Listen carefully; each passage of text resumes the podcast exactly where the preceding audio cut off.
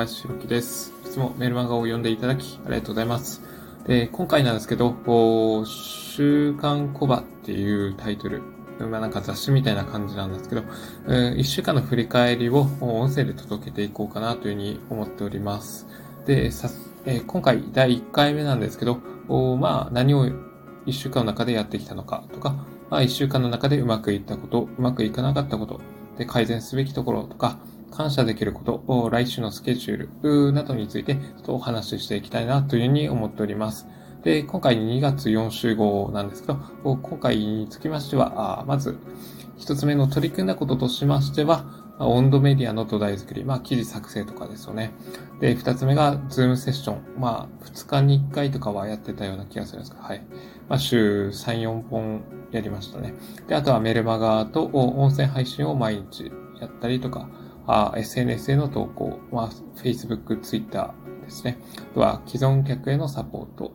です。で、二つ目、うまくいったことですけど、まあ、ほぼ毎日6時前に起床したことですね。まあ、これまで、まあ、先週とかはだいたい朝8時起きとかでしたし、まあ、8時間睡眠で8時間とか9時間とか寝てたような気がします。まあ、先週めっちゃなんかエネルギーが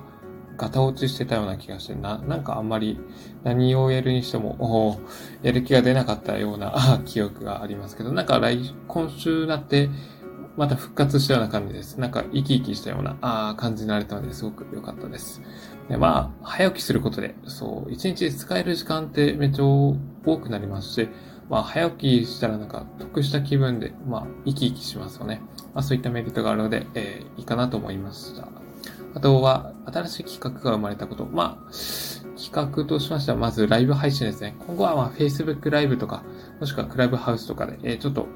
えー、ライブ配信をやっていこうかなっていうふうに思いました。で、次は1年後の目標ができたことです。これもめちゃくちゃ大きいですね。やっぱ先、えー、今後、どうやっていくのかっていうのが、やっぱ指針みたいなのが、方向性が見えると、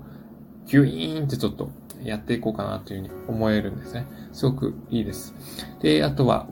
毎日コンテンツを作成できたことですよね。まあ、あのー、1万文字ぐらいの記事をなんか2本、2、3本作ったりとか、まあ、もしくは、まあ、そこまでの文字数じゃないですけど、まあ、2、3センチとか、まあ、5センチ近くのコンテンツも作れたので、なんか、書くことに対して、あんまりこう抵抗がなくなったっていうか、やっぱりこれもあれですね、えー、1年後の目標が見えたこととか、まあ、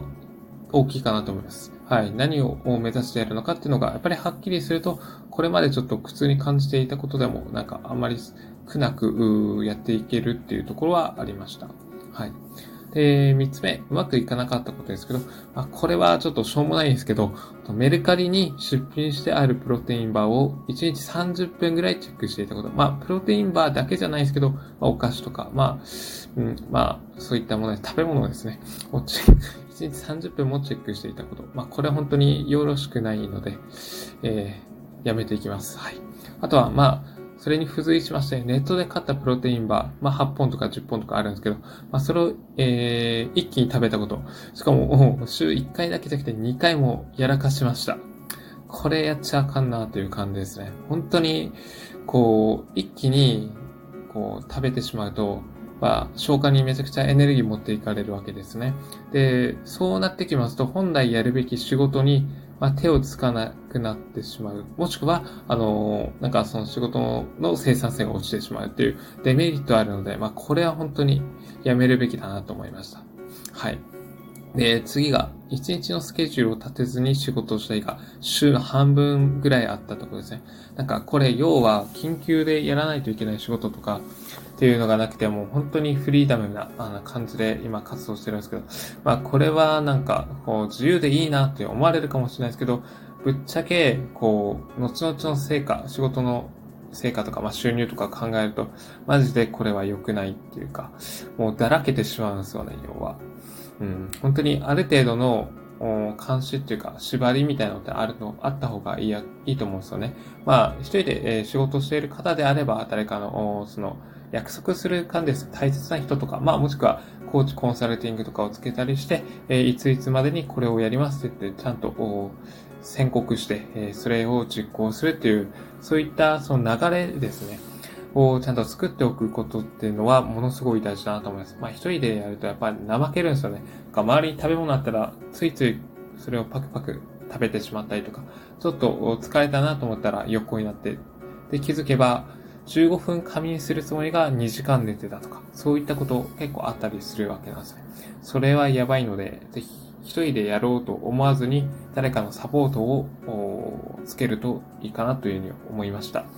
で、次4つ目なんですけど、こう毎日やることリスト、あ、前すいません。えっ、ー、と、毎日、えっ、ー、と、4つ目が改善すべきことですね。あのー、これは毎日やることリストを作って、まあ、各業務に当てる時間をちゃんと決めてから仕事に取り組むということですね。なんかあの、会社で働いていたりしたら、まあ、それって結構当たり前なのかなというふうに思ったりもするんですけど、別、なんかやっぱりこう、どうしても一人でやってると、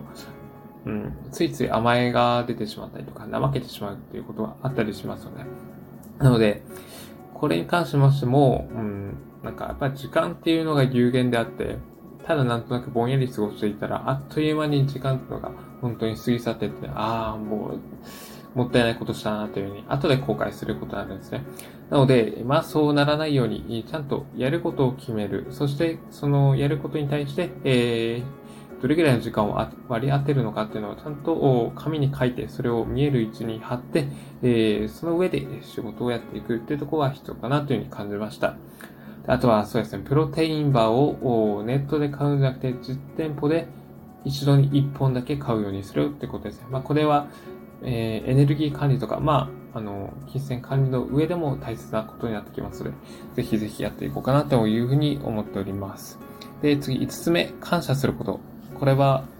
3つありまして、まず1つ目は、ズームセッションでお話しさせてもらった方からいろんな考え方を吸収できたってことですね。本当になんか、うん。自分と他の人が考えていることってこんなにも差があるのかっていうふうに思いました。すごくありがたいことです。うん、自分の考えが絶対だっていうことを大学生とか社会人2年目ぐらいまでは思ってましたね。ま、自分の考えに固執するとやっぱりできることとかも限られてきますし、えー、将来得られる成果っていうのも多分、少なくなると思うんですね。やっぱり誰かのサポートが必要であったりとか、誰かのそのアイデアとか考え方を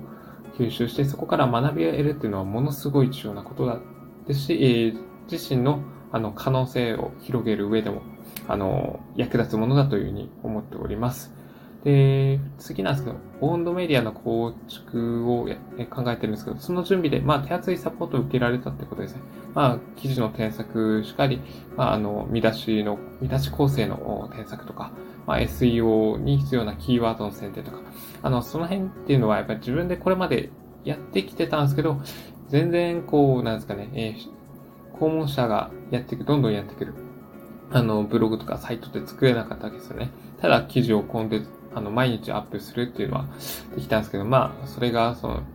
えー、アクセス数を伸ばすところには繋がってなかったので、まあ、それに関しても、やっぱり、こう、その道のプロっていうか、まあ、熟練者の人のサポートを受けるというのは大事ですね。やっぱり、いくらどんなにいい記事を書いても、やっぱり、こう、アクセスしてもらえなければ意味ないと思うんですよね。うん。あの、お店でもそうですよね。どんなに美味しい料理を作ったとしても、そこにお客さんがやってこない。もしくは立地が悪くて、えー、なかなかお客さんやってこれない状態ですと、うん、売り上げとか、まあ、収益につながらないので、まあ、それは、その、単に赤字を膨らませる、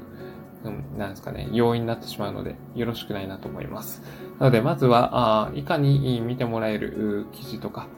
もしくは、あの、や、お客さんが来るようなお店を作るのかってところに、まずフォーカスすべきだなと思います。まあ、そのためにも自分一人でやろうとせずに、えー、その道の、あの、なんですかね、スキルが高い人からサポートを受けることが大事だなというふうに思いました。で、あとは、1年後の目標とか新企画が決まったことですね。まあ、これもやっぱり、その、ズームセッションを受けた中で新しく、生まれたことですので、すごく、実りあるものになりました。やっぱ自分一人で考えていたら、この企画とかっては、思いつけなかったようなことだったので、あの、それはすごくありがたいことでした。はい。で、次、最後、6つ目、来週のスケジュールですけど、これに関しましては、毎日コンテンツを作成する。で、ライブ配信のパートナーを募集する。で、えー、3月2日、あ来週火曜日かな、に確定申告をもう完全に終わらせる。で、そして最後は既存客のサポートです。はい。まあ、ざっくりこんな感じです。まあ、こんな、うん、ことを言ってるんですけど、なんか堅苦しいなっていう 感じはしました。まあ、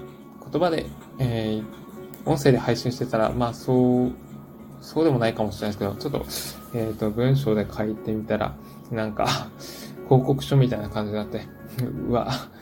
読みづらと思いましたね。はい。まあ、それはいいとしまして、まあ、振り返ってみた中で、まあ、一番、こう、今週の成果として大きかったものは、まあ、いろんな方とお話しする中で、新たな、まあ、学びとか気づきを得られたことですね。まあ、これは一番大きかったですね。あれがたしって感じです。まあ、自分一人で考えるだけで、いろんな方の考え方とか、あのー、持っている知識、ノウハウっていうのを、ちょっと、シェアしてもらうというのはすごく大事だなと思います。まあこれはどのお金払ってでもいいので、お金払ってでもいいのでっていうか、むしろお金を払ってそれをサポートを受けるっていうのはすごく大事だなと思います。まあ無料で受けられたらそれはラッキーかなというふうに、もしかしたら感じるかもしれないですけど、無料で得たものってなんかそこに価値がないって無意識のうちに思ってしまう習性が人間にあるわけなんですね。まあそう考えますと、どんどんお金、そういったところに払っていって、えー、やっぱりそれは価値ある情報っていう、うん、ものとして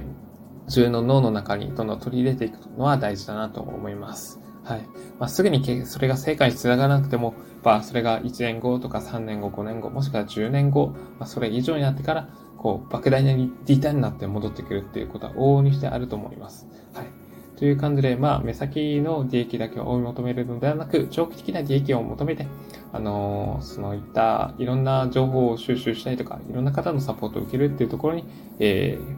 踏み出していくことはあ大事だなというふうに感じます。はい。ですね。で、逆にこれはリアルに反省点やなと思ったのがありまして、それはプロテインバーをまずメルカリでチェックする時間。これ、1日30分って、これは長すぎるだろうと。かそもそもメルマメルカリでプロテインバーチェックする必要ねえだろうっていうところなんで、それはまずやめるべきところでして、あとは、そのチェックしてただ眺めるだけならまだしも、あの、まとめ買いしてしまうんですね。一気に10本とか。で、10本とか買って、1日1本で決めて、それを、こう、細かく細かく、食べていければいいんですけど、僕の場合、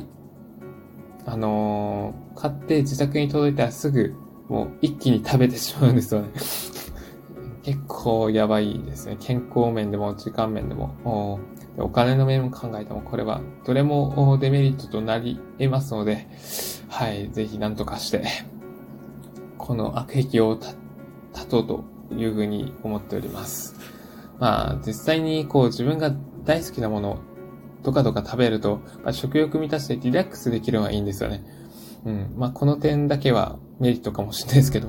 まあ、でもその後に眠くなったりとか集中力がダウンして仕事の効率がめちゃくちゃ悪くなるっていう 大大大デメリットが